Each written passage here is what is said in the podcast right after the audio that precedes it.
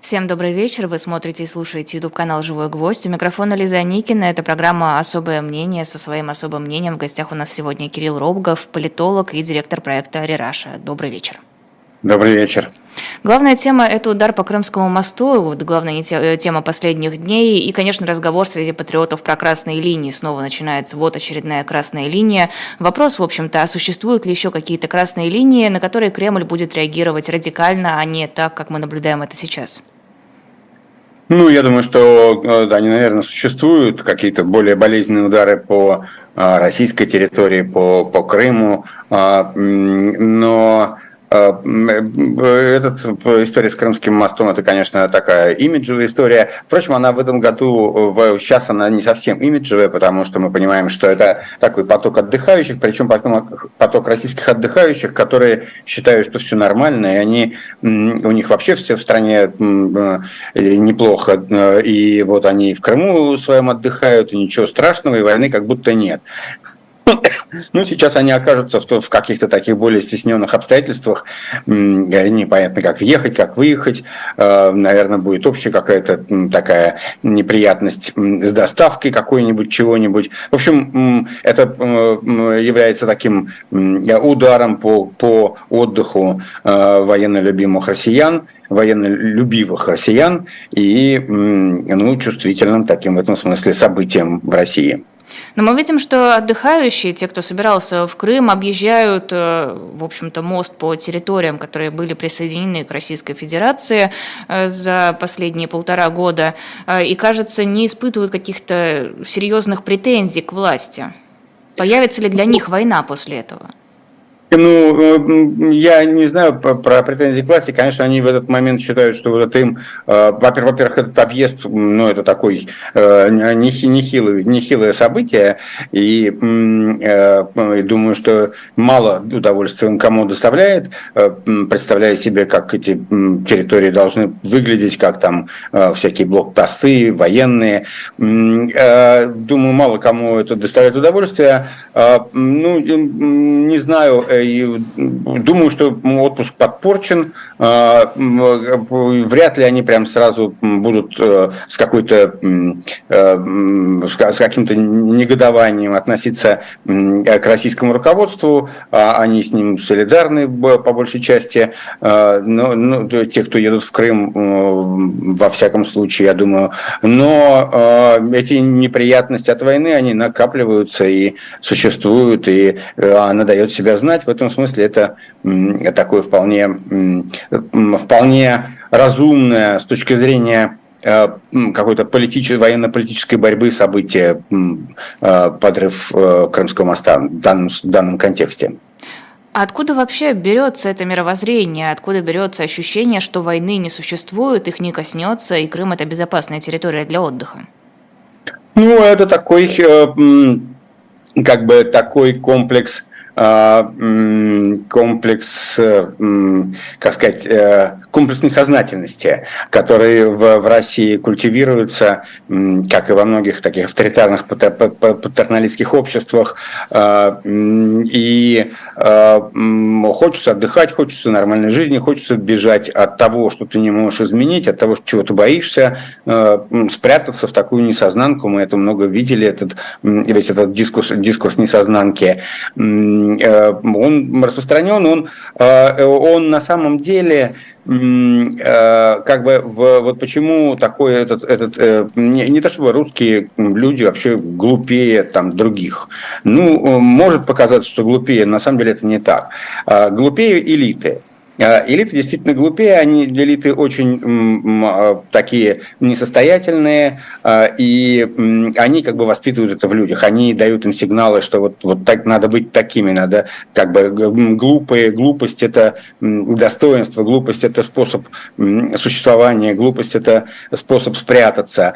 Но и в этом смысле для меня, конечно, главная история здесь с точки зрения какой-то э, большой истории страны, ее интересов национальных. Главное, конечно, а, поражение. Это поражение, которое мы видим вот в элитах. Да? Это люди, которые еще 3-4 года назад, э, но в их головах была какая-то сознательность, и, то есть они думали по-другому, они э, удивились бы, если бы им сказали, что они будут вот так говорить, как они сейчас разговаривают, но сейчас они приспосабливаются к этому, к этому маразматическому, значит, такому идеологическому континууму, который создается на Э, на территории России, э, который связан вот с как бы это идеологический континуум кремлевских старцев, да, э, и они приспосабливаются к нему, адаптируются, мимикрируют под него и начинают говорить таким языком просто даже, что они бы себя сами не уважали, если бы знали пять лет назад, что они будут говорить таким языком. А можно ли сказать, что с каждым успешным ударом Украины по таким репутационным точкам Кремль теряет своих сторонников, э, вот этих фанатичных ястребов и, в принципе, людей, которые выступают э, за Кремль, за войну? Но, э, нет, это, нет, я думаю, что это не так. Дело в том, что как бы, ну, это давно уже сформировавшееся такое разделение провоенного а, вот провоенной коалиции в России, она имеет такую а, гетерогенную, сложную структуру а, от таких полных лоялистов, которые, которые как бы для которых ну, лояльность это, это императив. Они, они не знают, как, как жить не в, этом, не, не, в этом, не в этой институциональной среде, они к ней адаптировались, к ней привыкли, они должны говорить ее языком этой среды. До неких таких этих вот взгляд сумасшедших, да, таких настоящих э, милитаристов, слегка чокнутых. Э, это такой континуум и такая протяженность, да, и вот и э, последовательные Z-милитаристы, последовательные патриот-милитаристы, они э, как бы радикальнее Путина, Путина, они давно эксплуатируют эту линию как бы полемики с бюрократической коррумпированной властью, потому что считают, что вот они бы установили некоторый порядок настоящий настоящего такого военного милитаризма радикального, который бы был бы эффективен. Это, конечно, полная чушь э, все, но э, как бы они давно Э, зарабатывают на такой критике Кремля. А, и э, у них хорошая... Подождите, зарабатывают э, в каком смысле? Политические очки или... Ну, они зарабатывают аудиторию. Чем, mm-hmm. что, что из себя представляет вот эта аудитория, довольно большая аудитория провоенных блогеров, провоенных телеграм-каналов. Это люди, которые... Такое, это отчасти, если посмотреть, спроецировать это в довоенную жизнь, такую нормальную Э, коррумпированную российскую политическую жизнь прошлого, то это э, такой электорат Жириновского, это такие э, радикалы, радикалы такого патриотизма и популистского дискурса, они они, они недостаточно маргинальны, но за счет вот этой критической компоненты они обретают сейчас э, аудиторию, да, и, и это их хлеб, это их, это их ниша, эта ниша на самом деле не очень большая, она кажется большой, когда у вас подавлены все другие ниши, то тогда вот видно, что одна какая-то ниша, она такая звучная, потому что она, она позволяет себе критику, но так как это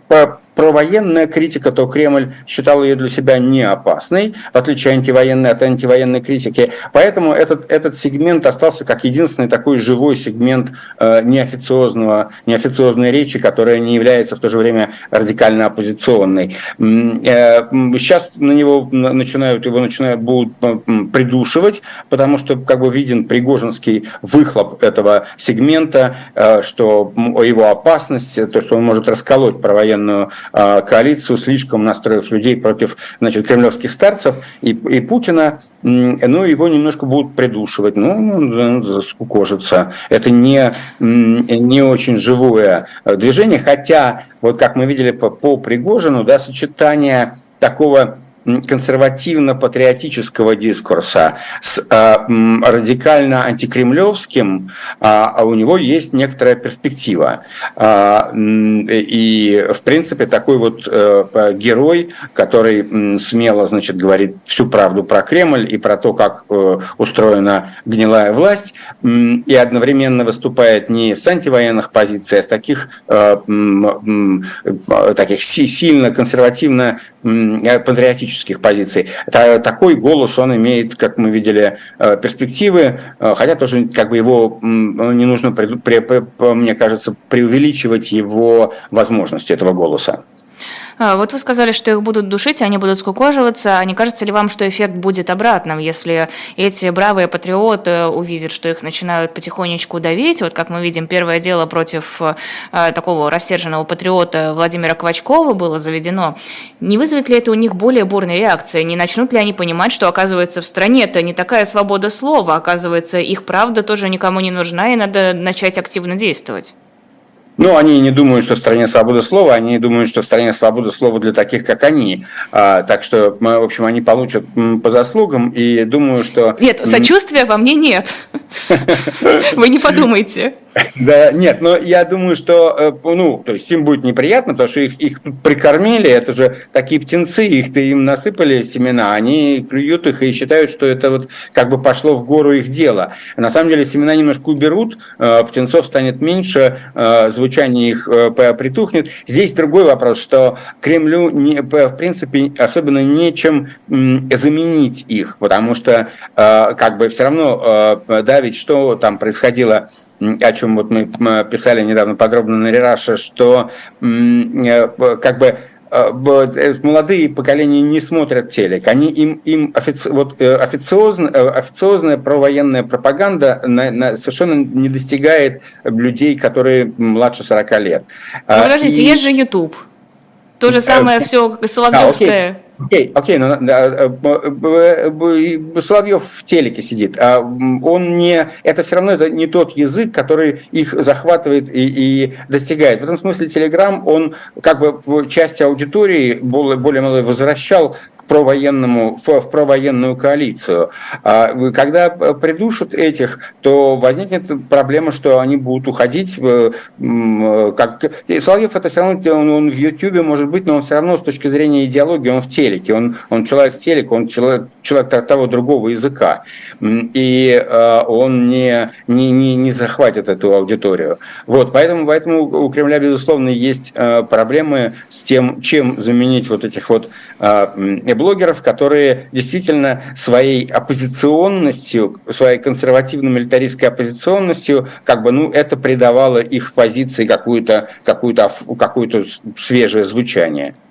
А надо ли заменять? Есть ощущение, что тенденция идет к тому, чтобы люди были полностью безразличны к тому, что происходит в политике, и думали, что их это максимально не касается. Зачем вовлекать их в какую-то даже условно оппозиционную деятельность, э, медийность, если можно просто сказать, ребята, вот этого всего не существует, живите своим бытом, не лезьте туда. Но э, дело в том, что все-таки бытом-то жить можно, если у тебя нет войны, если все время ты не, не начинаешь ее э, э, ощущать. Так мы же э, выяснили, у них нет войны, они едут в Крым. Не совсем. Они едут в Крым, но вот в Крыму тоже есть какие-то неприятности. И тут им должно быть, должно быть объяснено, откуда эти неприятности и кого ненавидеть. Э, так что идеология здесь э, без нее никуда, никуда не денешься. Э, у них будут неприятности осенью, когда будет новая волна мобилизации. И это, на, этот, на этот случай у них должна быть некоторая идеологическая рамка, которая постоянно их держит в своей, как бы, в своих фреймах относительной убедительности месте и, и заставляет их как какие-то вещи э, платить э, какие-то издержки войны оплачивать. Э, эти издержки есть, но да, они их стараются не замечать, но, в общем, это такой сложный баланс, как, как это обычно бывает. Сложный, а, да. сложный баланс между репрессиями, безразличиями и как бы верой. Вот э, э, эти три фактора, они э, должны быть как три подпорки такие для обывателя. У него есть объяснение, в которое он как бы верит, хотя и не совсем. У него есть страх, который не позволяет ему далеко уклониться от этого объявления, в которое он, объяснения, в которое он как бы верит. И у него есть относительное безразличие, то есть вот надо э, так, так жить и будет неплохо, а, а суваться никуда не надо, потому что будет плохо. А давайте подробнее про новую волну мобилизации осенью. Почему вы так уверены, что она будет? Я думаю, что она совершенно неизбежно у нас надвигается, а это связано с тем, что тех, кого мобилизовали прошлой осенью, надо ротировать. Все-таки сколько они могут э, там отдуваться за всех. И, и мы слышим все время э, эти голоса, по которые говорят вот и генерал Попов, э, значит, э, новый э, герой сопротивления военного, об этом говорит, об этом все говорят, э, ну, то есть мы слышим эти голоса, мы слышим голоса их родственников, которые находятся в, в тылу и постоянно делают всякие запросы и какие-то пытаются акции. Э, надо, надо ротировать, надо, надо новых набирать, э, и эта проблема, как мне представляется, она обостряется, она назревает. И мне кажется, что осенью предпринята будет попытка, чуть растянув в несколько волн, а, какую-то произвести ротацию, а для этого нужно будет мобилизовать еще там 100-150 тысяч человек как минимум. А вы думаете, не хватает тех, кто набирают, кого набирают э, в процессе такой добровольной контрактной мобилизации? Мы видели, насколько широко развернулась пиар-компания контрактной службы. Я полагаю, что она не безрезультатная, что люди видят эти объявления, идут зарабатывать деньги. Думаю, ну а что со мной случится? Ну, а, скажем так, что а, количество билбордов, а, оно указывает нам количество, на количество освоенных денег, а количество контрактников из них вывести нельзя. И тут я слышал какие-то, видел цифры про то, что там такой-то регион отчитался, что он 80 человек набрал, а такой 150 человек набрал, из чего, в общем, я понял, что там дела плохие. Я думаю, что масштабные замены с помощью контрактников. То есть я думаю, что была надежда как-то это восстановить. Я не знаю, мы не знаем, я думаю, никто, но во всяком случае я не видел никаких таких цифр, э, в которых бы как-то ну, хоть сколько-нибудь правдоподобно рассказывалось бы, где, как идет этот набор контрактный. Но у меня ощущение, что это совершенно не те порядки, которые необходимы для того, чтобы ротировать мобилизованных э, вот уже почти скоро будет год назад. А, Путин тем временем поручил усилить военную пропаганду детям на оккупированных территориях, и, судя по всему, не только там прислушались к Владимиру Путину. В принципе, пропаганда усиливается буквально во всех образовательных учреждениях. Мы видим и новый учебник истории, где целая глава посвящена войне. Мы видим различные мероприятия, которые проводятся в детских садах, в начальной школе, в старшей школе, везде, буквально э, везде. Э, на ваш взгляд, это как с билбордами? Это способ отмывания денег или правда рассчитывать на то, что будет какой-то результат и новый новое поколение вырастет абсолютно идеологически верными идеям Кремля? Ну, здесь, конечно, не без, не без воровства, как везде, а, это понятно, но здесь это не главное. И э, здесь есть две разные истории. То, что происходит на оккупированных территориях, это вообще ад, и это отдельный ад.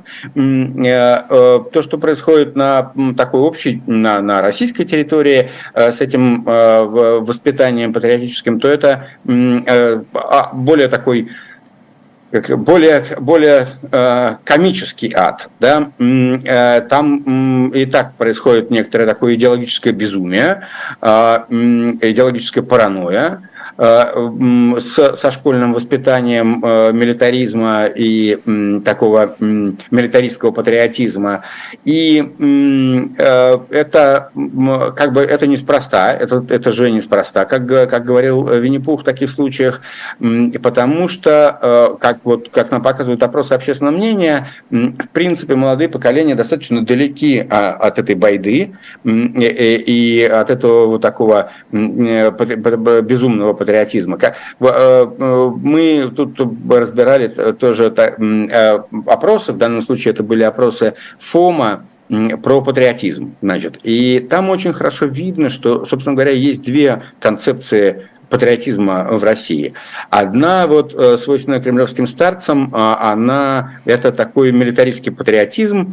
Э, в его основе идея, что каждый человек должен быть э, патриотом, а, а не патриот – это неполноценный человек – и вообще какой-то огрызок общества.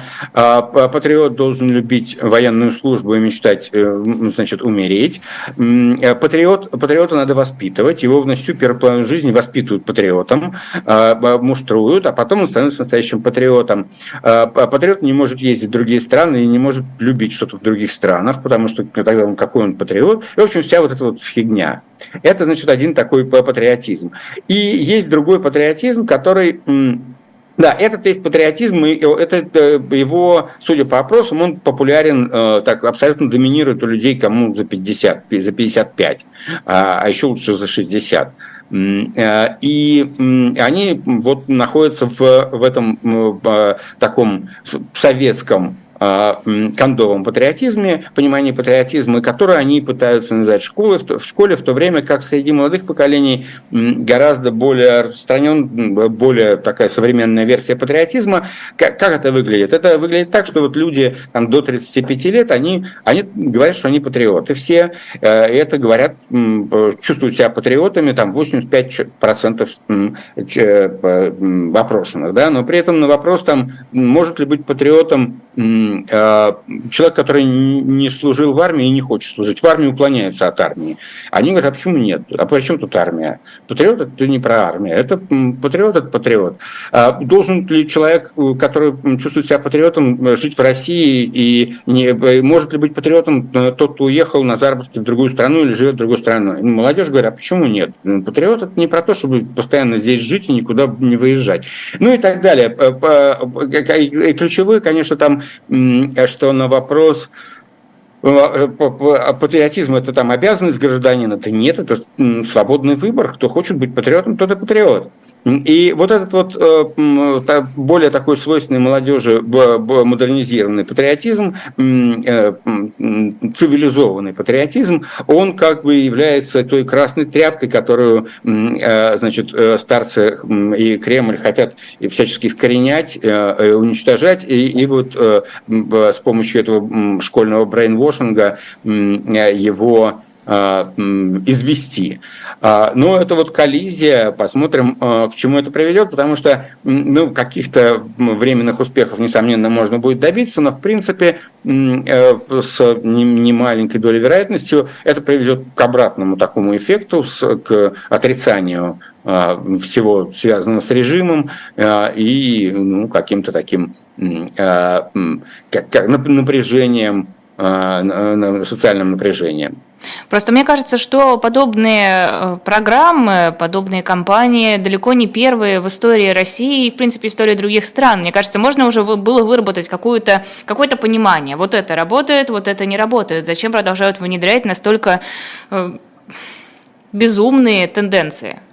Ну да, да, да, да. А, ну потому что, как бы в принципе, э, да, мы знаем, что э, насилие работает хуже, чем не насилие.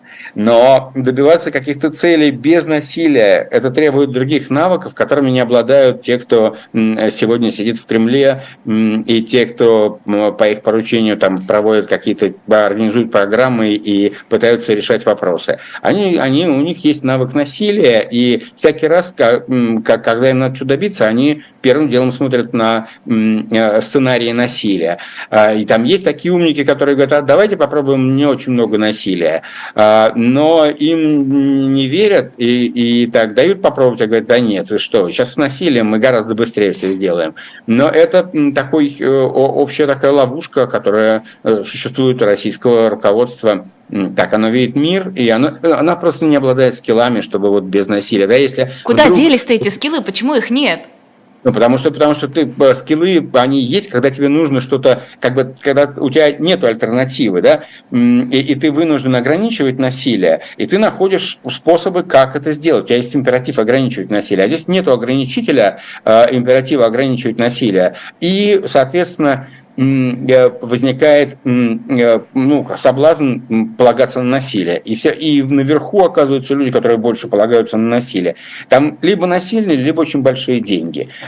Есть сценарий, в котором они готовы, умеют без, без насилия, но он очень дорогой, когда вот очень много денег. Да? Это, это как устроена Москва. Она, как бы московские власти, они в меньшей степени полагаются на насилие, потому что у них очень большие финансовые ресурсы, они могут покупать лояльность. Так было и в России в целом, там, в какие-нибудь там во второй половине 2000-х годов, когда было э, больше денег. Э, в 2010 несмотря на то, что денег нефтяных было много, но уже такая покупка насилия, она не, не удавалась. Э, но где-то где в Москве она удается, покупка лояльности, как бы с ограниченным насилием. Вот. А, а так у тебя вырабатываются те скиллы, которые как, как бы то, чем ты пользуешься, то, оно и вырабатывается. А почему невозможны подобные режимы, подобные пути путинскому режиму э, без такого уровня насилия? Почему бы не ввести какую-то норму на насилие? Вот э, ты выступаешь против власти, окей, ты репрессирован, ты в тюрьме, в колонии, э, где-то там, но все остальное, зачем нужно запрещать ЛГБТ, запрещать аборты, ну к этому постепенно идет, мы это видим, запрещать менять пол, запрещать еще кучу, кучу, кучу всего, что в общем-то никак на политику не влияет.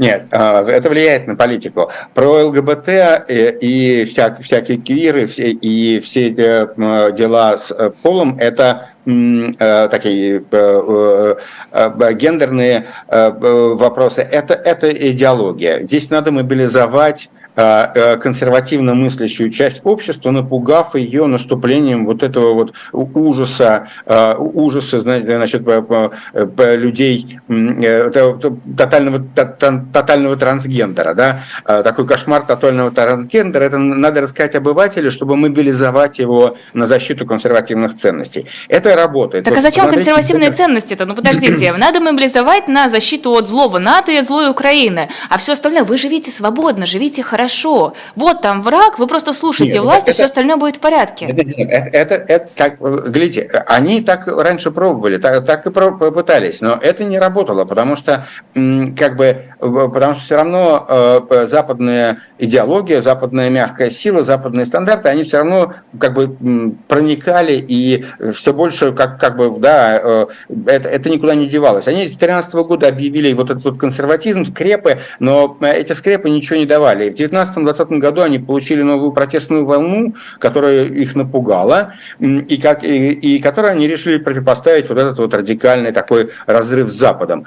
А мы, э, э, как только у правительства возникает проблема, что ему нужно как-то с Западом а, вступить в конфронтацию, да, то оно начинает э, консолидировать консервативные силы внутри страны, их как бы собирать, мобилизовывать именно вопросами борьбы с ЛГБТ ЛГБТ а, и, значит, различных э, гендерных, э, гендерных вопросов. Вот, например, в Грузии, да, там был, была, была вполне, было вполне такое правительство проевропейское, которое э, подавало заявку на вступление в НАТО, в, в ЕС, а, затем сейчас там другое правительство, которое больше делает ставку на Москву. И что они делают? Они первым делом начинают мобилизовывать борьбу с, э, население борьбой с ЛГБТ э, культурой. Это потому что это наиболее консервативную часть общества а, выводит из пассивности и присоединяет как бы защитникам власти. Этой части общества и довольно безразлично там НАТО или э, ЕС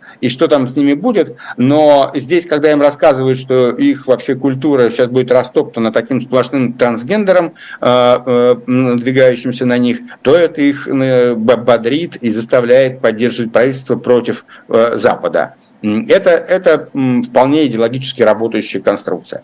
А, еще раз, вот у вас в обществе есть кусок, который там спит. Это, это такой консервативно мыслящий, авторитарный, ну, авторитарный в, своих, как бы, в своем представлении о мире э, обыватель. Он э, безразличен к политике. Ему, э, он не понимает, что там надо в ЕС вступать или не надо в ЕС вступать. Ему это, это его, эти его слова никак не заводят. И так, но чтобы привести его на, на как бы как альтернативу про западно настроенной молодежи его надо чем-то взбодрить, и вот для этого нужна кампания борьбы с ЛГБТ, тогда он просыпается и говорит, да, действительно, сейчас всех мне сделают трансгендерами, я пойду защищать свою страну от трансгендеров, и отправляется, значит, к зданию парламента Грузии э, сжигать флаги ЕС. Это так работает, и так это работает и в России, и в Грузии, и в других э, странах, где авторитарное правительство вынуждено э, как бы и, идти на такую политическую изоляцию, чтобы сохранить свои э, позиции во власти, и для этого ему нужно мобилизовать э, вот эту часть такого спящего консервативного обывателя. Это особое мнение Кирилла Рогова, небольшой прерыв на рекламу. Вот у меня даже бумажечка зачем-то есть. Книга Генри Киссинджера «Годы в Белом доме», том 1 и том 2. В первом томе Генри Киссинджер рассказывает об изменениях европейской политики США, о начале работы над договором ОСВ, об арабо-израильском конфликте, о первых шагах навстречу Китаю. Второй том посвящен прорыву в отношениях с Китаем, новой странице в отношениях с Советским Союзом и трудных переговор, трудным переговорам по завершению Вьетнамской войны. Продаются они комплектом. Помимо этого есть куча других книг на сайте. Можете выбрать то, что вам нравится. Ну и, конечно, наша сегодняшняя новинка – это футболки, которые мы напечатали для вас. Наш мерч – это «Аптека за углом» и конститу... статья Конституции о запрете цензуры. Выбирайте тоже, какая вам приклянется. Больших, совсем больших размеров, к сожалению, нет. Я надеюсь, что со временем они появятся. Но сами футболки классные, можете на фотках посмотреть. Мне лично очень нравится. Продолжаем эфир. Кирилл Рогов, наши хотела сказать, в нашей студии, привычная фраза, но нет, не в нашей студии. Э, дистанционно Кирилл Рогов в нашем эфире. Россия отказалась продлевать зерновую сделку. Эрдоган не обидится? Эрдоган, наверное, обидится. Вообще это не неожиданное событие. Мы были уверены, что в последний день Россия согласится ее продлить. Это такой довольно-таки э, экзотический шаг. А, он надо подумать и посмотреть, с чем он связан, потому что, в принципе, а, Путин пытался, почему мы, например, были уверены, что зерновая сделка будет продлена. Во-первых, это отношения с Эрдоганом, и, во-вторых, это отношения с так называемым глобальным югом, а, попытка как бы выглядеть в его глазах, не проигрывать в его глазах а, политическую площадку, конкуренцию за симпатии, не проигрывать Западу конкуренции за симпатии. Э, и в этом смысле это довольно странный шаг. А, вот, да, я удивлен им. А что будет дальше в отношениях с Турцией? Все-таки для Эрдогана, мне кажется, очень важно было э, продлевать эту зерновую сделку и показывать свою роль в процессе. Вы знаете, мне э, на самом деле, если так честно, что мне кажется, как будет, да, э, если вот вы меня спросите тихо, чтобы не при всех, э, что мне кажется, что в конце концов эффектным образом Путин и Эрдоган встретятся или поговорят и продлят зерновую сделку. А, это такое нагнетение, которое разрешится как бы продлением. Но я боюсь это говорить, у меня нет никаких оснований для этого. А как же интуиция, Хотя... интуиция? Ну вот, вот это кажется, да, мне, мне так кажется. Вот э, интуиция. Посмотрим, что с ней будет. Э, э, до некоторой степени как бы, э, то есть я, я в, этой, в, этом, в таком сценарии, такой сценарий мне казался очень вероятным, хотя вот в, течение последних суток российские власти как бы далеко заходят, там, э, э, там играют на обострение, играет Украина, которая предложила вообще без России нормально все это делать, без всяких гарантий. Пускай попробуют эти суда уничтожить, это еще будет посильнее, чем просто отказ от сделки, такой эффект всемирный, да, это будет, это будет зверство зверский эффект. А, и, э, и э, на самом деле Э, как бы, ну и вот наша, мы, мы, дело в том, что мы писали на Рераша, а, открою секрет, э, такой материал недавно про то, что мы, мы говорили, что там ну, дней за 10, за 2 недели до этого самого, когда началось нагнетение вокруг сделки, мы написали, что сделка будет продлена, что у Путина она невыгодна России, потому что Россия ничего с нее не получает, но политически так сложилось, что Россия, в общем, не может из нее выпрыгнуть, потому что выпрыгнуть из нее это большие публичные издержки, на которые Кремль не готов. Тут бац, нам такую свинью подложили, э, оказался готов, вроде бы. Вот, э, но мне казалось, что все равно это закончится таким эффектным и к еще пуще славе Эрдогана каким-то разговором, в котором они заявят, что продлевают ее все-таки. Путин согласится, как, хотя вот ему это невыгодно. Но вот сейчас началась уже эта такая полемика с украинской этой идеей зерновой сделки без России, и ситуация как-то может, по-моему, зайти далеко. А в принципе, что Кремлю до репутационных потерь? Вроде как после начала войны с Украиной любые институты репутации для него потеряли значение. Ну, не совсем. Но, во всяком случае, так, я уточню, на внешнем рынке. Внутри, да, нужно Нет. показать что-то. Нет, ну, э, э, как мы видим, все-таки они существуют и на, и на внешнем рынке, э, и, собственно говоря, само существование зерновой сделки, оно, безусловно, с этим связано. Путину нужны коммуникаторы, Путину нужны контакты, наконец, ему просто нужно откуда-то России получать, получать деньги и куда-то продавать э, свое сырье и, оттуда получать э, параллельный импорт и всякие другие поставки. А, так что здесь есть глубокая взаимная заинтересованность. Поэтому это, это не совсем так, и для этого там они пытаются как-то воздействовать на этот. Кроме того, на этот э, глобальный юг, так называемый, кроме того, наверное, все-таки есть, ну, как, как, как бы и, и не знаю, как, какое-то, какое-то идеологическое понимание, что вот солидарность этого юга – это их актив, а в определенном смысле, внешнеполитический. Ну, так что не, не думаю, что это совсем безразлично. Ну а, кстати, о юге и внешних контактах России Путин решил не ехать на саммит БРИКС в ЮАР, хотя вроде как раньше планировалось, что он туда поедет. Южноафриканская республика даже просила разрешения не арестовывать э, Путина, если он все-таки посетит страну, просила разрешения у Международного уголовного э, суда. Вместо Путина поедет Лавров. Насколько серьезно для отношений между этими между нашими странами, между ЮАР и Россией не визит Путина, визит Лаврова? Лаврова? Или разницы, в общем-то, никакой нет? Мне кажется, что, мне кажется, что это такие чисто медийные какие-то э, бурления, да, что Путин не, не, не собирался туда ехать и не поехал бы, потому что много рисков. Риск даже не в том, что э, как, как бы тебя арестуют. Э, риск, э, он, он для всех существует в том, что если Путин туда поехал, то про этот саммит у этого саммита был бы только один поинт интереса к нему, а именно арестуют Путина или нет. Да, и здесь бы были демонстрации, чтобы арестовать Путина, все бы, значит, следили. То есть э, весь, весь, э, да, весь, все, все политическое событие, оно бы все свелось к этому вопросу. Ну что? Но э, это, это неприятно для ЮАР, э, потому что ты как бы вот ты здесь собирал БРИКС, и БРИКС что-то должен был решать, и все, и, а всех никого ничего не интересует, что там э, все остальные члены БРИКС говорят, и что они там решают, и о чем они думают. Только интересно, вот одна скандальная эта история. Зато все бы увидели, что Путин не боится выезжать за пределы России, несмотря на решение МУСа все бы, конечно, бы увидели, что э, Путин не боится выезжать за пределы России, несмотря на решение э, МУСа, если бы Путин действительно не боялся выезжать за пределы России, несмотря на, на решение МУСа. Но так как это не совсем так, то никто этого и не увидит. То есть он правда предполагает, что ЮАР может взять и арестовать его? Ясно же дали понять, несмотря на опровержение Пескова, что если ЮАР попробует так поступить, это будет война с Россией. Кому нужна война с Россией? Э, ну, мне кажется, что никто всерьез не, не собирался э, такие вот, вот эту всю байду и бодягу переживать. И э, как бы для всех был единственный приемлемый вариант, что Путин не приедет в ЮАР. Это было с первого дня единственный приемлемый вариант для всех.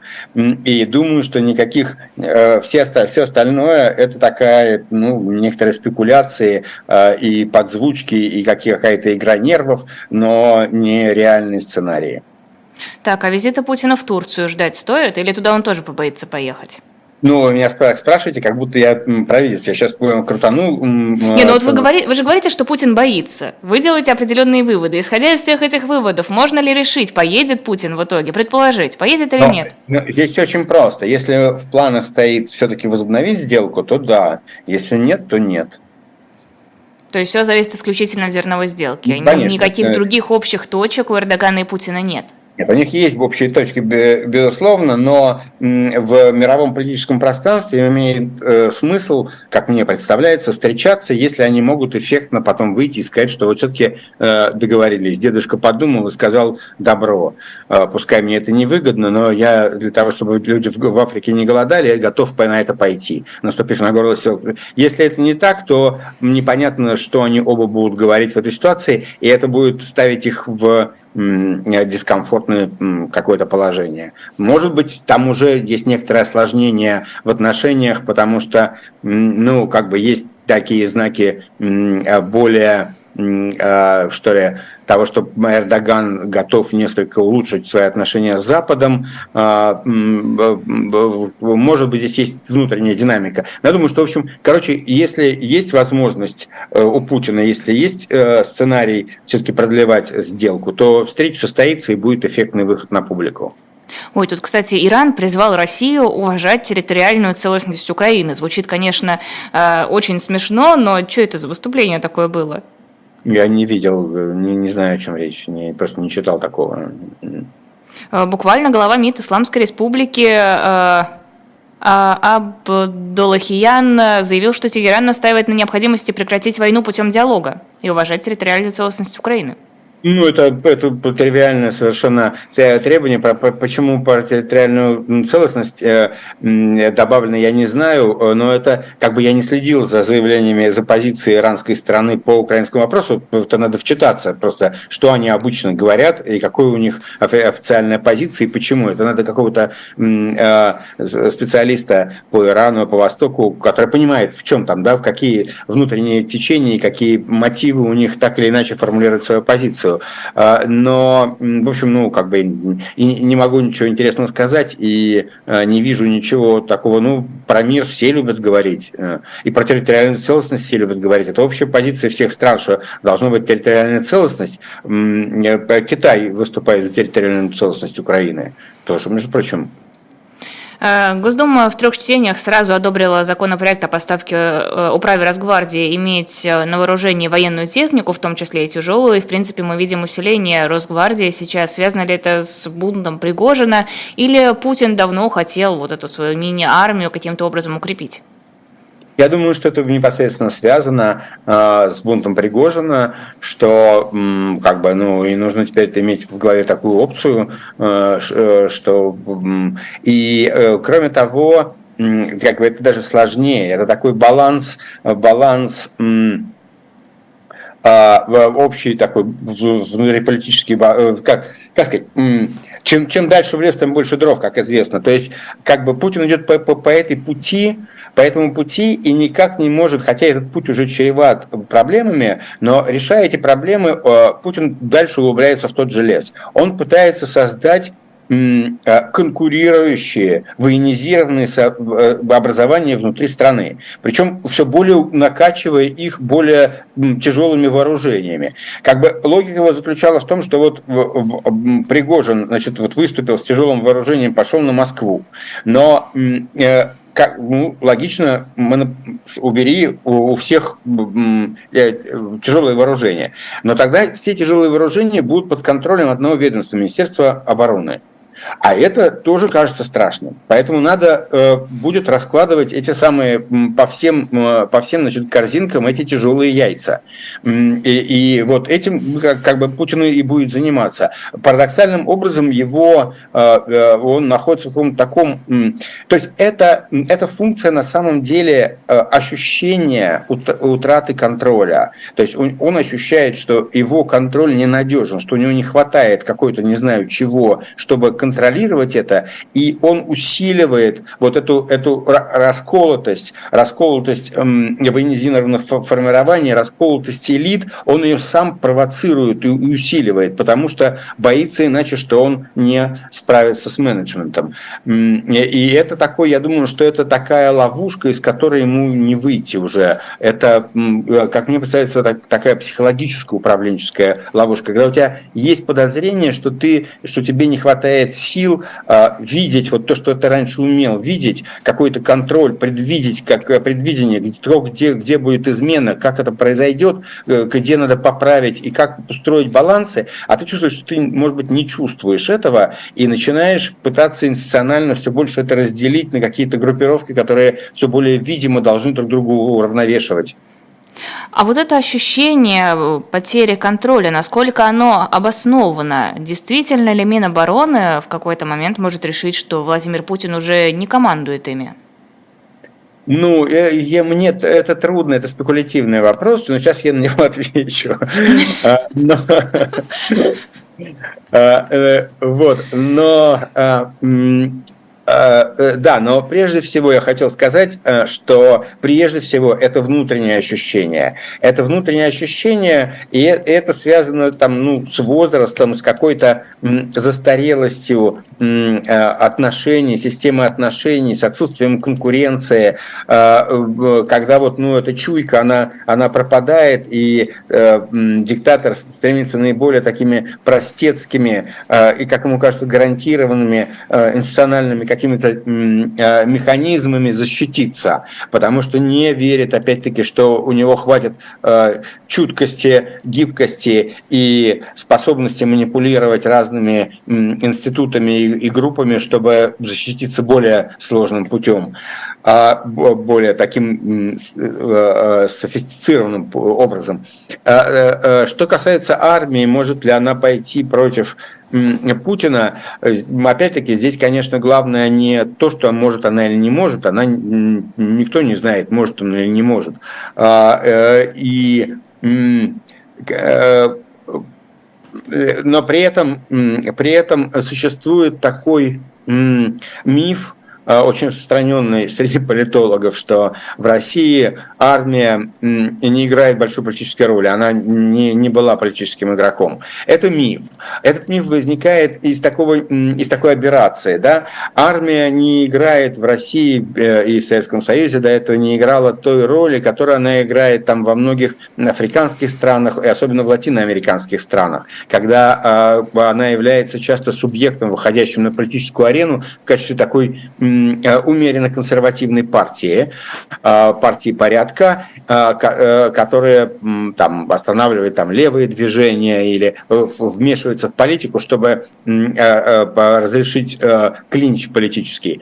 В России и Советском Союзе так не было, но партия играла довольно важную политическую роль, она только выступала всегда в союзе с кем-то. Это происходило в целом ряде эпизодов, как бы с 53 по 91 год, это, это был целый ряд эпизодов такого рода. Да? С помощью именно армейских э, генералов э, Хрущев арестовал Берию. Это был настоящий переворот, и это был настоящий переворот, в котором на стороне Хрущева выступала а, армия, которая давала ему уверенность, э, ну, давала ему шанс, что он сможет справиться с могущественным МГБ.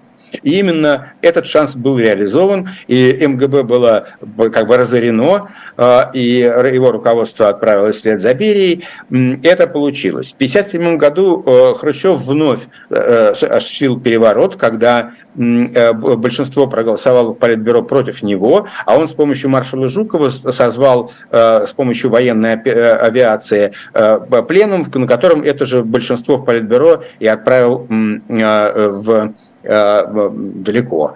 А, но не так далеко, как Сталин, но, в общем, убрал с политической сцены. Ну, там в 1964 году роль была при следующем перевороте э, советских времен, э, роль была меньше, а, а в 1991 году опять мы видели путь, который именно был, как бы, в котором армия играла очень большую роль, хоть он был и неудачный, но это не важно. В общем, как бы с 1953 по 1991 год Армия никогда не выступала как главный инициатор переворота, но как участник переворота она выступала несколько раз и, и, э, и играла ключевую роль. И, и, и роль ее всегда была, ну, особенно это было в хрущевские времена важно, и э, как бы важно было понимать и, от, э, и отметить, что роль армии заключалась в том, что выступая вместе с партийной бюрократией, с партийной бюрократией, номенклатурой армия как бы подавляла спецслужбы, которые выписывал Сталин, и которые стали сильнее, чем партийные органы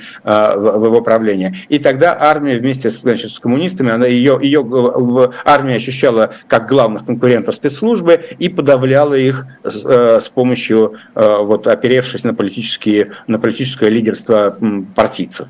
Вот. И эта конкуренция армии и спецслужб, она является как бы системным фактором, а, она зависит там не от э, персоналей, не от настроений тех или иных, это, это фактор э, соперничества корпораций и, и э, государственных институтов. И этот фактор вполне может вновь оказаться существенным в будущем. А, вопрос, будет ли, есть ли такая личность, которая может переманить на свою сторону армию в борьбе с Путиным, которая захочет выступить против Путина? А, а, про личности это просто. Э, личности появляются тогда, когда они чувствуют спрос.